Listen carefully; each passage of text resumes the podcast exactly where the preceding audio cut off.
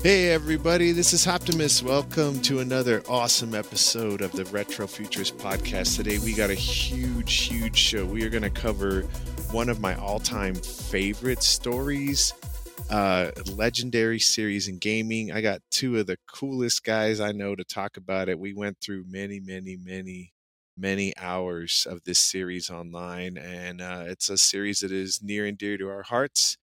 I want to welcome our guests. First, I have Mr. Mitch, the creator of Ruminations Radio himself, and the Six Button Samurai on here from the Six Button Samurai podcast. This is going to be really awesome. How are you guys doing? Good, Excellent, great. my friend. Give a shout out to the entire Ruminations Radio Network. Everybody's doing some killer shows. I'm looking forward to hearing all this stuff going on. Um, all right, so let's just get into it, guys. Uh, let's talk about a little galaxy called Algol and Yes. a game called Phantasy Star and a series called Phantasy Star. Um, you know, it was a uh, it was an answer to the RPG craze that was coming out of Japan, right? Sega in Japan had their uh, SG 1000, 3000. What was the Master System called in Japan? SG the, 1000? the master system was the Mark III. Mark III. The earlier one was like the SG 3000 or something. That It went through like there was the SG 1000, and then there were subsequent revisions, and then the Yeah. Mark III came out. Well, I'm probably going to get this wrong because I'm not as adept at the 8 bit stuff because my Right. personal buying frenzy didn't emerge until the 16 bit era. But um, essentially, the master, what we know as the Sega Master System, came out to as an answer to Nintendo's success with the Famicom. And Phantasy Star itself, we could interpret as sort of an answer to the Dragon Quest and Final Fantasy craze. Those games were just selling hand over fist in Japan. I mean, there were, at, you know, they would actually declare a holiday when a new Dragon Quest game would come out. Yeah, they had to because the, nobody would go to school. Exactly. yeah, yeah, yeah. Yeah, so, So- Sega decided they wanted in on some of this, and they put together a team to create their own uh, RPG. And the really cool thing I liked about this is everybody else was doing. I mean, Dragon Quest was was your classic um, D and D style fantasy RPG. Uh, Japanese style with a little bit more of an anime trope, and then um, SquareSoft pretty much copied that for Final Fantasy, and there were a whole bunch of other ones. And uh, the team that that created Phantasy Star decided to do something different. They're like, what if we did more of a space fantasy in the vein of like Star Wars and Dune? I mean, with like as an American growing up watching Star Wars and Dune, like when I first saw Phantasy Star, I was like, whoa, this is this is like Star Wars and Dune kind of put together when I saw the uh, the initial like ads for Phantasy Star one that showed like the sandworms and stuff. I was like, that looks Mhm. crazy. Um, yeah, so they they put together this game and and uh, it got really good reviews in Japan, and uh, we got it over here, and it got really good reviews here. But it's almost like the Western world wasn't quite ready for a game this big on a console.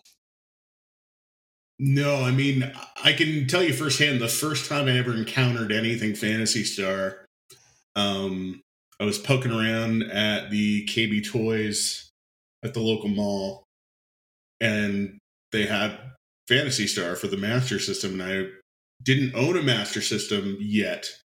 Um, but I looked at the box and I was really struck by number one, just visually, it looked like something else. Like it didn't look like other 8 bit games looked. Like it, it was prettier. It had a hell of a lot more color. You know, I, Yeah. I think I remember the Especially compared to the Nintendo games at the time.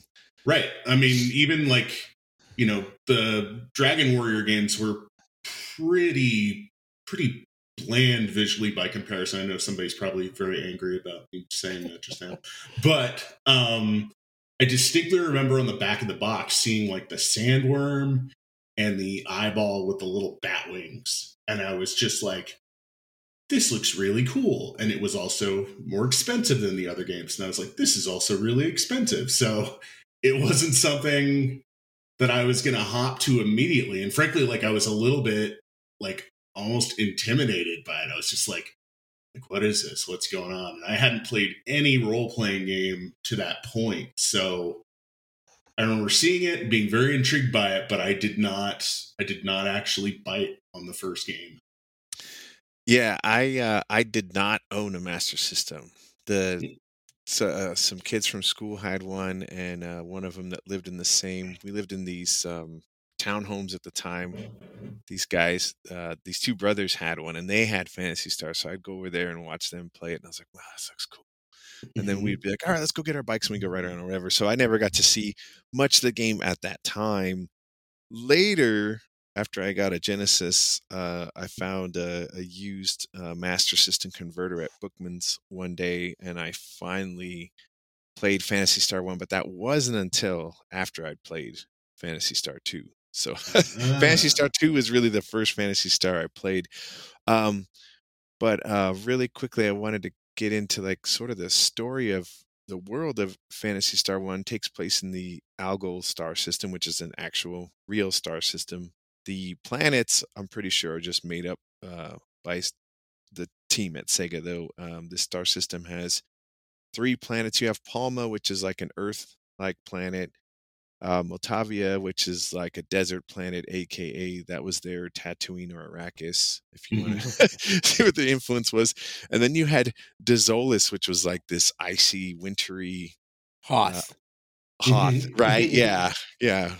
Or uh, north of the wall, if you want to get Game of Thrones on it. Uh, you know what I mean?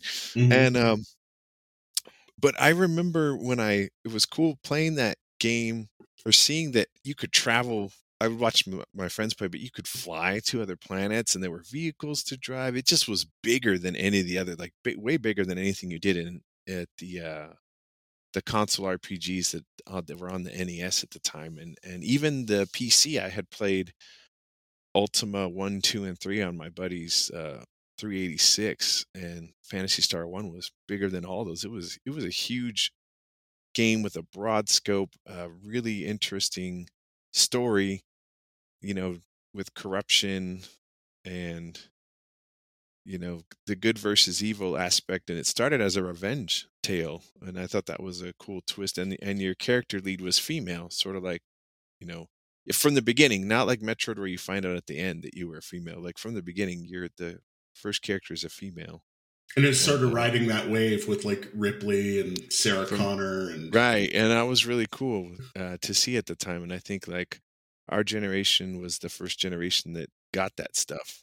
I know you just recently played phantasy star 1 on the newly released switch collection. What did you think of it Yeah, I played the Sega Ages version of it, which obviously has a lot of mon- modern conveniences attached. I mean, it's got sort of a, a mapping feature, which I know is a really huge thing in terms of convenience for playing through that game. There's also some rebalancing in terms of the experience points and money earned from battles, so it all makes that quite a bit less grindy. But I was still really impressed to play this thing that was really so groundbreaking for the time. Um, you know, it, it even though the the first game I played in the era was Phantasy Star 2, um, you know, all of the so many of the themes and the kind of quasi sci-fi fantasy thing, you know, that hybrid, um, it's all present in there and it's just, you know, really, really enjoyable. And so, you know, even though I didn't get to play that until years and years later, like I, I'm still really impressed by it. yeah I, uh, I might have to pick up that sega ages collection on, or the version on switch just to go back and uh, play it with a little bit of that friendliness because when i finally played it you know i was about uh 12 or 13 i had to get a tablet of graph paper and map out those dungeons because those those 3D dungeons you could get lost real easy. I remember getting lost a few times, being like, "I don't know where I'm going," ah! Yeah, And once you start like falling through floors, and yeah. like, oh man, some of those sequences to so climb, it's- tricky. it's weird. Yeah. Yeah. No, and even there, like I had to make like some notes while I was playing because like you get a map of those things, but it's it's the elevation between floors is still not completely like cut and dry. So yeah. it's uh but it's great though. um and that kind of uh, you this first game sets up you know the universe and the story um so elise's brother is killed by uh lashik that's what they call him in the japanese one i always pronounced it lasik as a kid but it's i guess it's lashik um and then they find out he was being controlled by something called dark falz or what later is dark force in later translations and after you defeat dark force uh, it's revealed that Alis was the lost princess to Algol's ruling, and she's given the option to accept her birthright, and she does according to the canon story. And that's where we leave off with uh, Phantasy Star 1. And uh, Sega scrambled really quickly because it did well in Japan to bring us a sequel on the newly released Sega Mega Drive, aka the Genesis hardware in the States. And uh, they had the same team uh, led by Yuji Naka. And they had a huge task, and that was to make a game better than Phantasy Star 1. And that was Phantasy Star 2. And this would be the one that I played first. Um, I had seen, and it, again, I think Phantasy Star 3 was starting to be advertised uh, US wise. I, I got my Genesis kind of late, and I saw um, those ads, and I had just played through like Final Fantasy and Dragon Warrior 1 to 4 on the NES. I'd beaten all those. And uh, I couldn't find a copy of Phantasy Star 2. They were sold out everywhere. And I finally went, uh, I called FuncoLand's headquarters. This is before they merged with uh, GameStop. and I and I got a used copy from FuncoLand, and they they sent it to me. And luckily, it came with the hint book, which was awesome. right. And because man, if you didn't have that hint book, Phantasy Star Two would be pretty tough. But um, Uh, even if you had the hint book, it was tough, Star 2 would right. kick your ass. so I boot that game up. It starts with this awesome title screen. You see the planets. The story immediately sucks me in. We've got a, a main character in the US version. His name is Rolf. And he's having dreams of a woman fighting a dark creature. That's obviously Ali's fighting the dark force. And he's a government agent. Like they don't really say what. It seems like he's maybe somewhat of like a secret service or something for the for the uh, government and Algol. It's been a thousand years since Phantasy Star One. Motavia has now uh, been terraformed into a totally eco-friendly green planet with water instead of this barren desert. But there's monsters roaming about now that they haven't seen, and you are tasked to find out what's going on. And you have a partner with you, uh, a young woman slash monster hybrid named Nei, and she is only a one Algol year old, but she's full size, like you know, a woman, um, and that's because she's a hybrid of a human and a bio monster, and that's where our story starts, and uh, the story gets crazy from there. For Phantasy Star 2, we find out that um, there's a computer called Mother Brain that's gone crazy. And once you assemble a team of other warriors, it's it's interesting how the team members join you in this game. Basically, you go to you travel. This game doesn't hold your hand. You travel to another town, and then if you end up going back to the main town, all of a sudden there's a knock on your door, and another character shows up at your house and says, "Hey, I'd like to join you on your quest." and it took me a while to figure that out because at first, when I first played the game, I was just like, "Man, I'm getting wrecked," and I'd like, I knew right away because old school RPGs, you had to grind to gain some Mhm. levels, and then when I finally found that third character who is uh, Rudo, the gunner guy, that made stuff a lot easier. And then you finally yeah. get a fourth character, and the cool part about it is. Um, they let you pick which characters you want to take with you other than in the beginning it you have to have Rolf and Nei, but they any other two characters you can grab for your quest. Um, there was a little bit of a change in the uh, graphics. We lost the 3D dungeons. We got these really, really difficult to navigate maze like 2D top down view dungeons with a really cool line scroll effect. Um, at So first, did it's the- really cool. did After Shining while, in the you're really Darkness sick of it. Take that 3D dungeon thing. Uh, was that uh, did they rip that from the original Phantasy Fantasy, Star? Star? I wouldn't. Yeah. I wouldn't say they ripped it. That was probably their inspiration. For That's a- inspiration, good- yeah, I, I, that's a good yeah, question. That's a good question. Yeah. because it seems like they kind of picked up that ball and ran with it. right. Yeah, and that was more of a PC RPG conceit. You know, the, Yeah, the wizardry. first person perspective. Yeah. Yeah, Wizardry was famous on the PC for that. I don't Yeah. know, like um so I was chomping at the bit for the Sega Genesis to appear in America because by that point in time, like mid 1989, it had already been profiled in like Electronic Gaming Monthly and some of the other magazines of the era.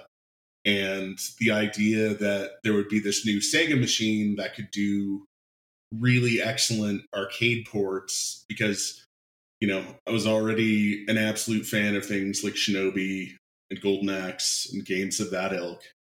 And so knowing that all of those games were likely to drop for the Genesis, I was I was completely in. So it was my 15th birthday when I managed to get a Sega Genesis and later that year um, is when lots of pictures of Phantasy Star 2 had begun to appear appear in the magazines. The game had already dropped in Japan, but the English version wouldn't be coming out till the following spring of 1990. So I was really pumped for it. And the thing was, from the screenshots, the art style of the game was absolutely in tune with the whole anime thing that I had completely fallen in love with from like Robotech on. You know, it had very much that same sort of look to it. So I was really psyched for it to come out. Um, even though like I hadn't played a role playing game to that point at all.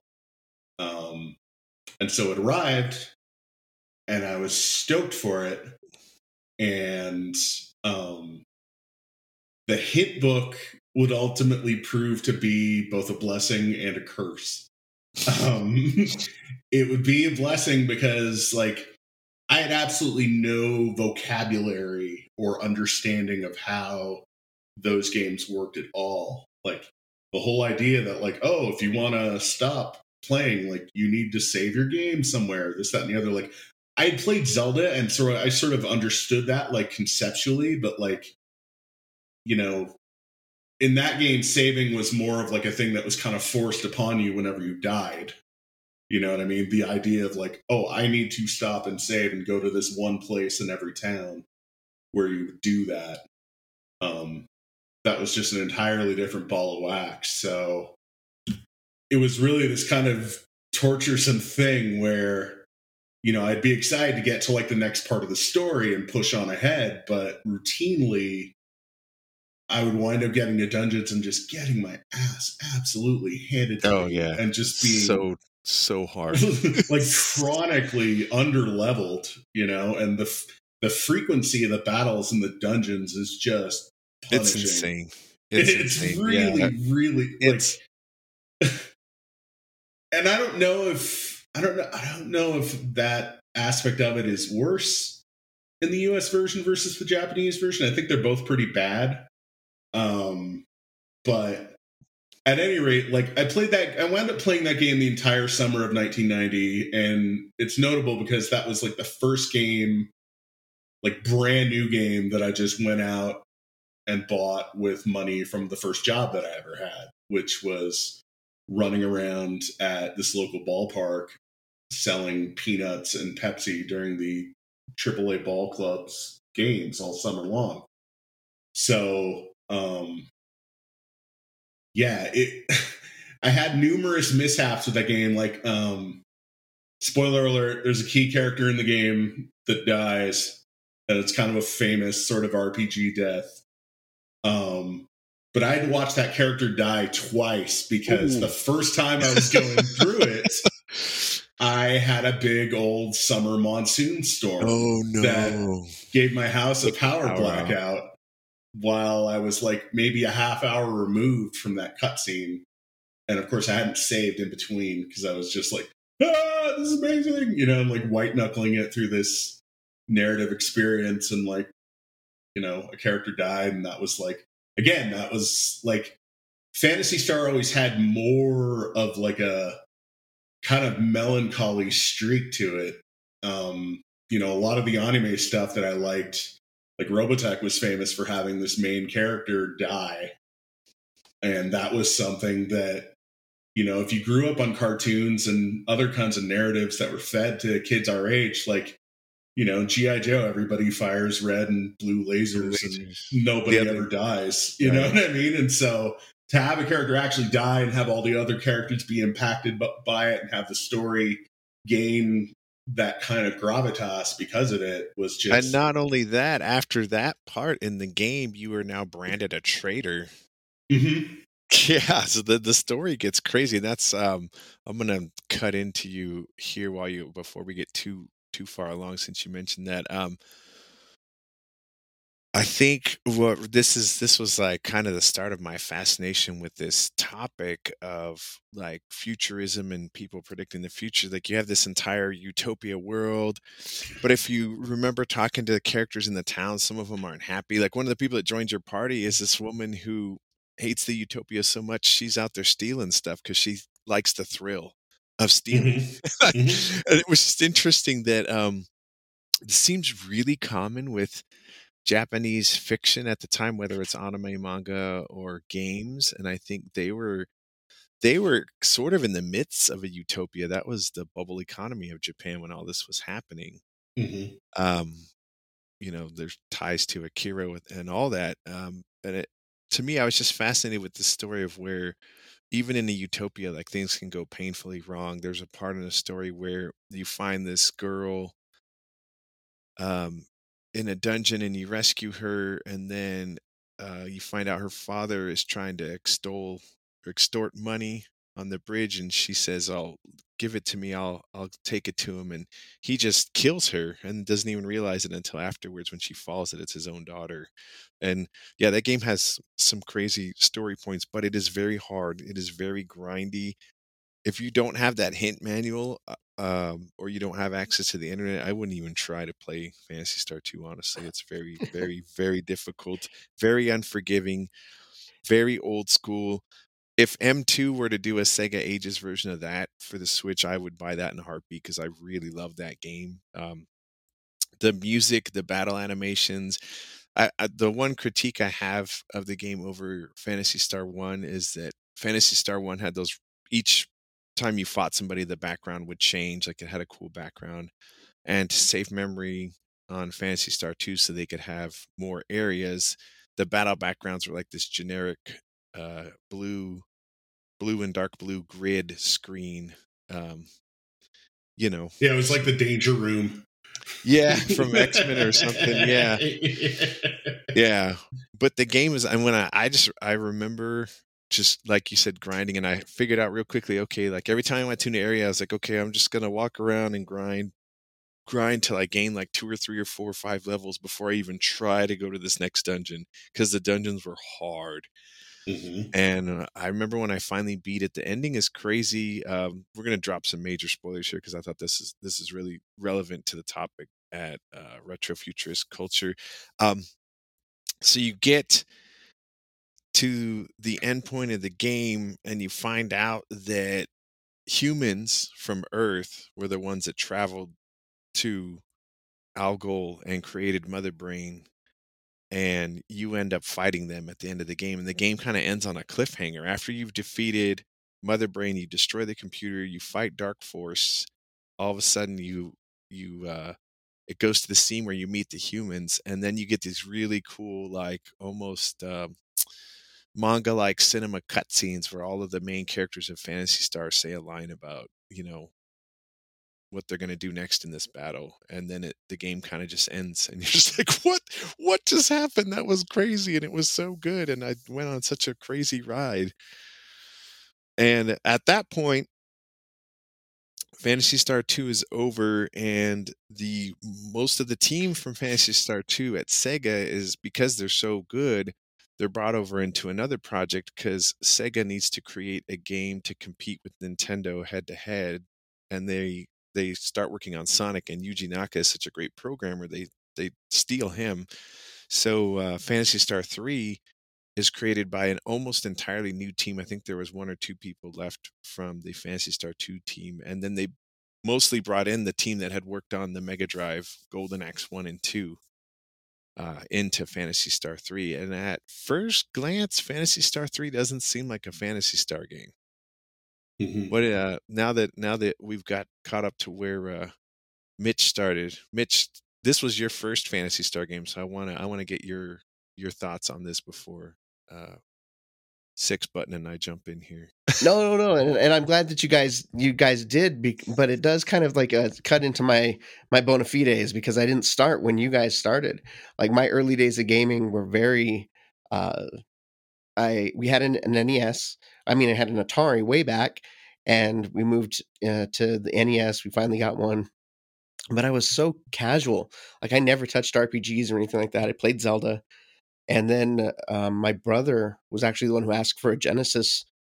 Um, the Christmas that we got one for, as a family. I think it might have been in 92, 93, somewhere in there. But uh, so I I wasn't playing that kind of stuff. See, so you you got your Genesis. That's I got my Genesis around the same time. So I I didn't get mine like 89, 90. Like my buddy got his or like Six Yeah. Got his. I was like you. I didn't get a Genesis till like 92 or 93. Yeah, and the Master System I had seen uh, at a couple friends' houses, and and honestly, Sega always seemed like the the more uh, metal choice. And I and I wanted a Master System really badly. I mean, for Christ's sake, it was black. So I mean, I was already attracted. And it was very angular and very 80s. Yeah. Too. yeah yeah so i mean i didn't eh, you know and then when i i went away to school um i dug the nes out of our basement and took it with me because my brother was a degen- and i was like you know what? From time to time i'll uh, get a chance to play and you know in between classes or whatever. And then i get i get to the dirty t and uh i don't know man like at some point in there probably meeting neil at bookman's uh hooking me up all the time like I I really fell in love with gaming like all over again, and that was when I finally uh, bumped into Phantasy Star. In fact, I'm fairly certain that I bought it there at Bookman's. I might have even bought it from James. Who knows? I don't know when you started working there, but it it was uh, yeah, and, and I'd heard about it, and I saw the the cover, and I saw the price tag, and I figured, well, that must be something good. So uh, when I finally did jump in, I did. I started with Phantasy Star three, and this was before the internet. This was before you could hear the rumblings that that eventually um, Phantasy Star fans were not really thrilled with Phantasy Star three, from what I understand. But for me, when I picked it up, it was a revelation. It was it was really really something awesome. I'd never never touched anything like that before. And uh, I mean, I don't want to get too far ahead into the story, No, dude, But go. I want me- I want it. Dump it. Yeah. Dump it. so for me like just the the mechanics of of the idea of moving through generations already seemed like way beyond anything I'd ever played. I mean, it was like usually you're just I one guy and you play through a story. Be the only RPG that does that, to my knowledge, I don't know of anything else that on that it. level. I can't think of anything else like that's as popular. There might be other games that do, but I think it's the probably the game that's most well known for that feature. Mhm. Yeah. Um, I and I was a little sci-fi fan. I mean, you guys know just as well. I mean, I was into Star Wars. I'm like, oh, these guys have lightsabers too. And then Right? the or the Iraqians, I was like, oh, come on, that's that's like they're from Iraq. And so as a little Dune fan too, not only the sandworms, but then Iraqians. I'm like, yes, I'm here. Oh, I know. they they wear the Sega, the Phantasy Star guys do definitely wear their influences on their sleeves. They're like, oh hey, uh, we're just gonna throw a double lightsaber in this game, and yeah, these are sandworms, and these guards in Phantasy Star One don't look like stormtroopers at all. I mean, that's They're not subtle. Right. You could argue that one thing the internet completely messed up is like this painful, relentless, like worldwide laser eye on copyright infringement. Oh, You know Yeah. what I mean? no, for sure, for sure. In that time, I mean, you know, Sega had like nine or ten ripped off characters for Revenge of Shinobi. you know, I mean, it was just like, hey, we're gonna borrow and reinterpret this all day long. You know what I mean? And that's absolutely a thing that you just can't get away with it. No, not now. Yeah. So uh, to piggyback on your discussion there, uh, Mitch. Yeah. So Phantasy Star 3 came out and it wasn't as well received. Um, it had a different look. And at first, I remember when I played this, I was like, wait, is this the same series? Because when the game starts, so you didn't know this. So Phantasy Star 3, when you start, the game feels more like a classic fantasy game. And that's this is the thing that I really liked about the game is the story as the story progresses and you get deeper the plot twist happens right you mm-hmm. figure out you're like oh wait a minute we've been we're not just on this continent we're inside a giant starship and That's what grabbed me. for a thousand fucking years and like in those dungeons where you go through those giant dungeons to travel to the different parts of the ship and that's where you go to the different biomes of the ship like you go from the forest world to like the desert area to the dude that blew my mind um you know and and i like that they brought back the uh the battles were more like phantasy star one with the cool backgrounds and like almost like the first person attacks. They didn't they didn't do the animations on the characters like phantasy star 2 but that didn't really bother me that much and then like you said the first story arc you have to decide you know you're playing a male character and you have to decide which which woman you're going to go with to marry and whichever one you marry that changes your ending there's eight different endings to this game or at least four something like that Four? and uh and they're very um detailed in what happens and there seems to be only one true if you look at all of them there's like one kind of true ending and the rest of them are kind of crazy um Hmm. I remember that blowing me away, finding out that you were on this giant ship, and that's when I was like, "Oh, this is fantasy." And then that's it ties Yeah. directly into Phantasy Star Two because in the story of Phantasy Star Two, the planet Palma gets destroyed, and these are the people that evacuated on these ships. That's what more- really drew me in. I I, I more was than blown one away to of the these. history. There's more than one of these ships from Phantasy Star Three. We'll get into that later in the other game that the three of us played way too much of for our own good. Uh, yeah um yeah that's that was really cool and I- and and um like i said that character whichever character you marry and then the, so the next generation you play a different your character will look different like if you marry the brunette in the beginning your second gen character is a male with brown hair but if you marry um the woman with like the blue hair your second gen character has like green hair and you're just like whoa like it's it's totally different depending on what you choose. Yeah, I mean, my experience with that game, um, I had had ear surgery that summer, so I was kind of laid up, and you know that was like kind of an oddly perfect time to just sit and to play it RPG. play this very grindy JRPG. And I remember like gameplay wise, I enjoyed it. Aesthetically, like I just didn't love the palette of the game nearly as much as I did two. Yeah, they Um, went from like an anime look to more of a classic fantasy look, color Yeah. wise. Yeah. Yeah, the yeah, I just remember the the landscape was much more like kind of a medieval thing than it was like the sort of you know futuristic biomes of that you're that you're immediately immersed in with Phantasy Star 2. But um I didn't hate the game and I didn't I didn't necessarily always feel like it deserved the the completely bad rap that it that it seemed to get in the magazines from there on because then it was just like oh ps3 is a terrible one brr. like when when are they gonna you know and that's just alas i think most of us being that age at that time evaluating those games you know it was sort of easy to just be like "Eh, when are they gonna do another good one kind of thing you know what i mean that was See, I almost feel very lucky that uh, I bumped into it when I did. That I didn't have those preconceived notions of Yeah, what a no, Phantasy you- Star was.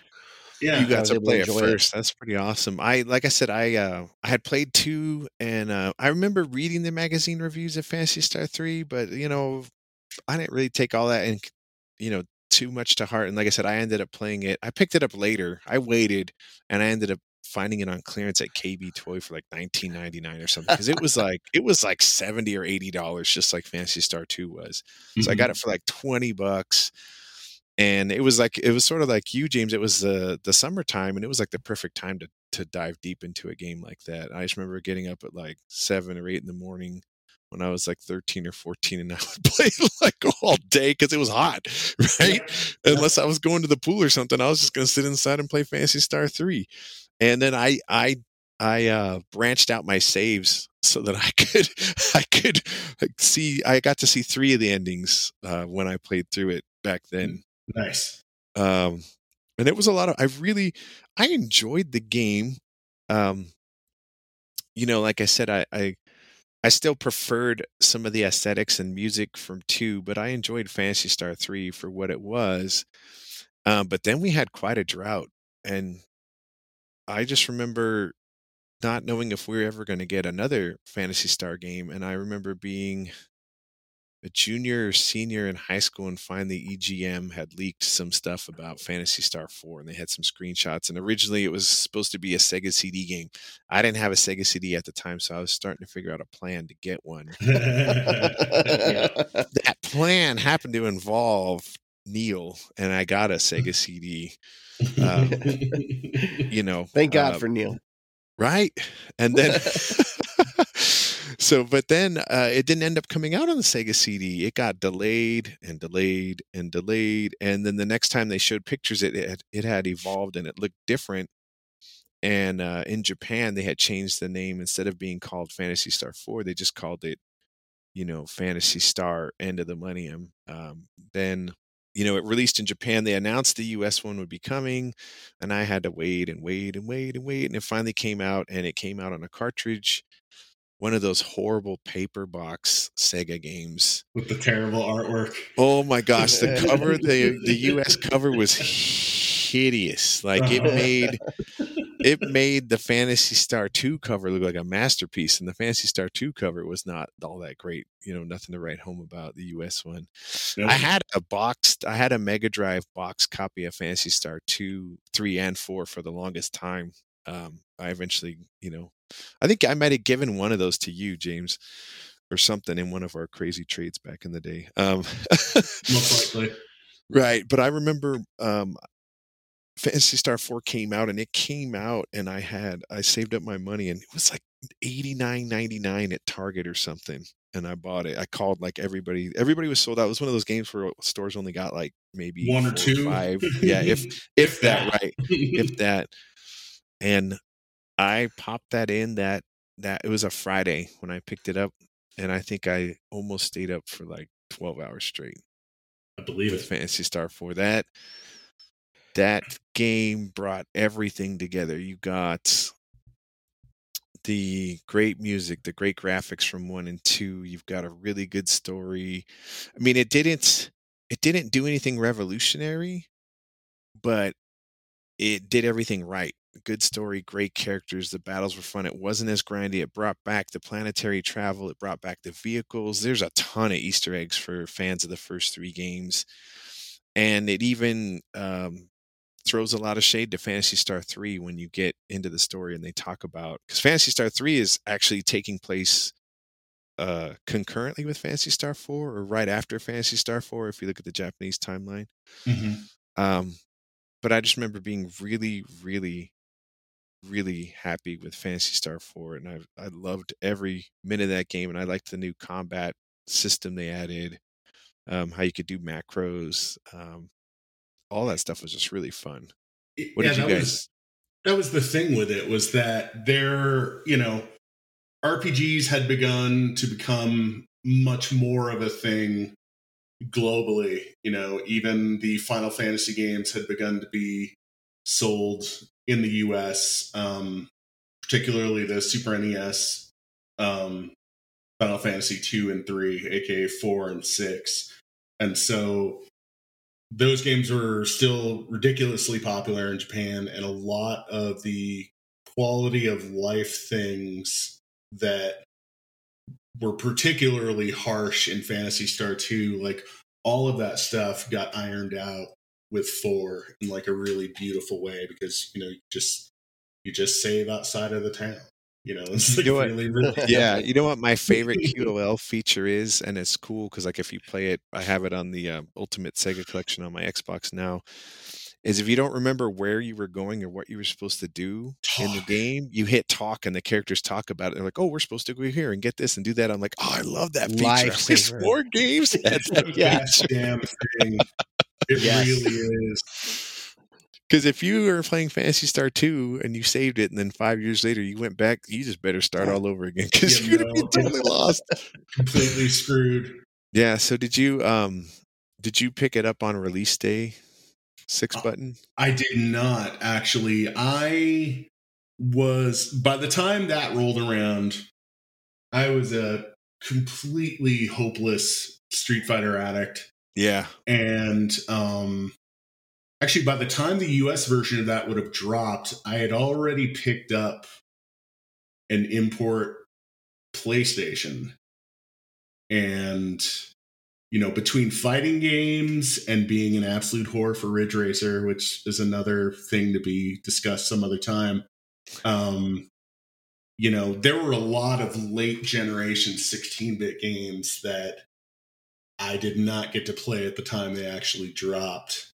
Part of it was the fact that on one of the transactions I had made with a friend, I had picked up this thing called a Super Pro Fighter, which was a disc copier for Super NES and Genesis. And so the first exposure I had to Phantasy Star 4 at all was actually a pirated diskette copy of it.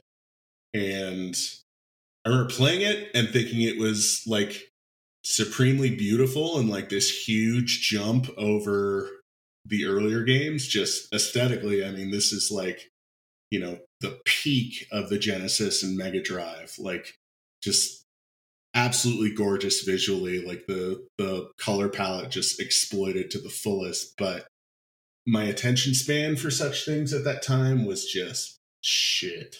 So um i didn't get to play it until much later on and in fact at this very moment i'm in the middle of a replay of phantasy star 4 nice. it is uh it's it's just a beautiful beautiful game What about uh you, Lord Mitch?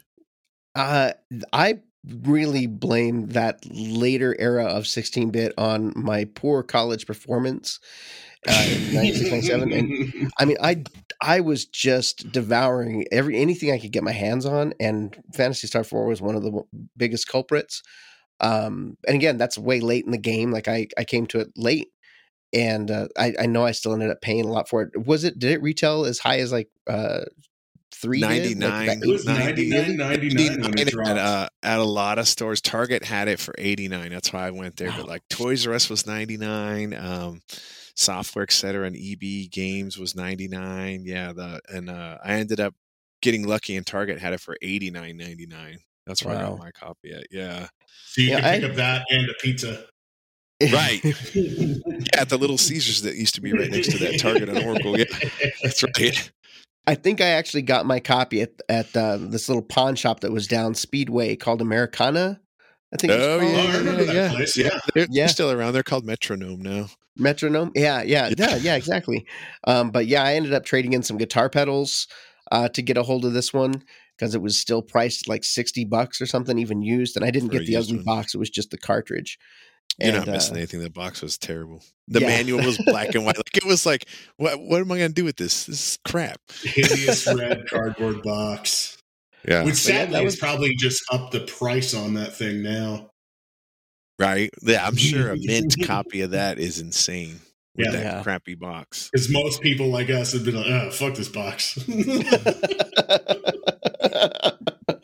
yeah, it was it was a it was a great time for me. I mean, that was really that was kind of the birth, uh, you know, of my real hardcore uh, appetite for for games, and it it kept going right on down to uh, the the Dreamcast era, and that's when it got really out of hand.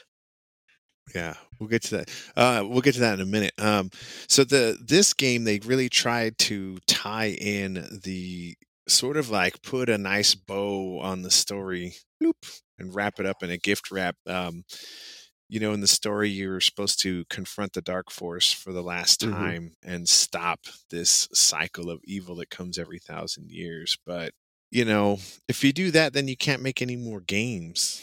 And so far, they have not. They have not made another single player story driven um, Phantasy Star RPG. We got most of these games. Uh, you know, all the three of them, two, three, and four, were all on the 16-bit. Phantasy Star One was on 8-bit. They did re-release Phantasy Star One on a Mega Drive cart, but it was pretty much just the uh, the same game because the Mega Drive pretty much contained the guts of the uh, The Sega Sega Mark III slash Master System inside. Um, Mhm. and this is the part where things are going to get a little crazy. So Phantasy Star sits on the back burner for years. Uh, well, it seems like at the time for all of us, right? It, it, I remember at this time it felt like forever. I was like, when are we gonna get another game? Right? The Saturn was, the Saturn had come out in Japan. I picked up the uh, U.S. Sega Saturn on its early release at Toys R Us that pissed off a lot of other retailers and uh, we were all assuming, all right, Phantasy Star 5's coming to the Saturn. It didn't help that magazines like EGM and Game Pro, they would all push that same sort of thought, like, we're waiting for Phantasy Star 5. Word is it's Sega is working on Phantasy Star 5. Blah, blah, blah, blah, blah. And so we waited. That never happened. We did get the Phantasy Star collection on Saturn, which I imported and quickly figured out that although I could read rudimentary Japanese okay, trying to play these games in pure Japanese was not very good.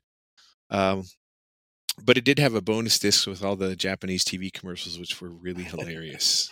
There's a lot of there was a lot of fun stuff on that on that collection. I ended up, I think I took that back and and uh, traded it in to Neil at Bookman's. You know, I Um, don't know that I would trade having you know not gotten a Phantasy Star on Saturn uh, with what I ended up playing. What I mean is that because it never showed up, I I went back and played stuff like Shining in the Darkness and Shining the Holy Mhm. Ark and and Mhm. Shining Force. So I'm and, I mean I got a chance to really play some other great RPGs that I probably wouldn't have played had five arrived on the Saturn. Yeah, maybe. Yeah, I, I, mean, I, I like uh, that Sega CD that I never got Phantasy Star 4 on. I did end up playing like the um, Shining Force CD and the Lunar games. Like there was a ton of great games on the Sega CD. That might be an episode just all in itself on one of our podcasts. All the upgrading of the Um, Genesis. the the beast. the assembly We and tricked by- dismantling of the beast. Has any Again- console had that many like crazy add-ons in its history? Never. No. Yeah, I mean, that machine had everything. Time to take a quick break, everybody, and we'll be right back as we go into Phantasy Star Online.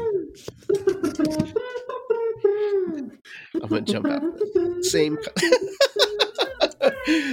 Some great transition music, man. Thanks. Nothing like the dating game theme.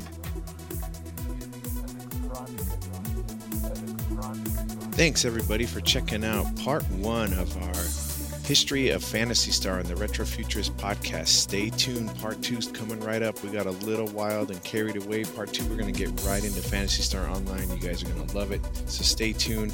Thank you for listening to the Retro Futurist podcast, a part of Ruminations Radio Network. Peace.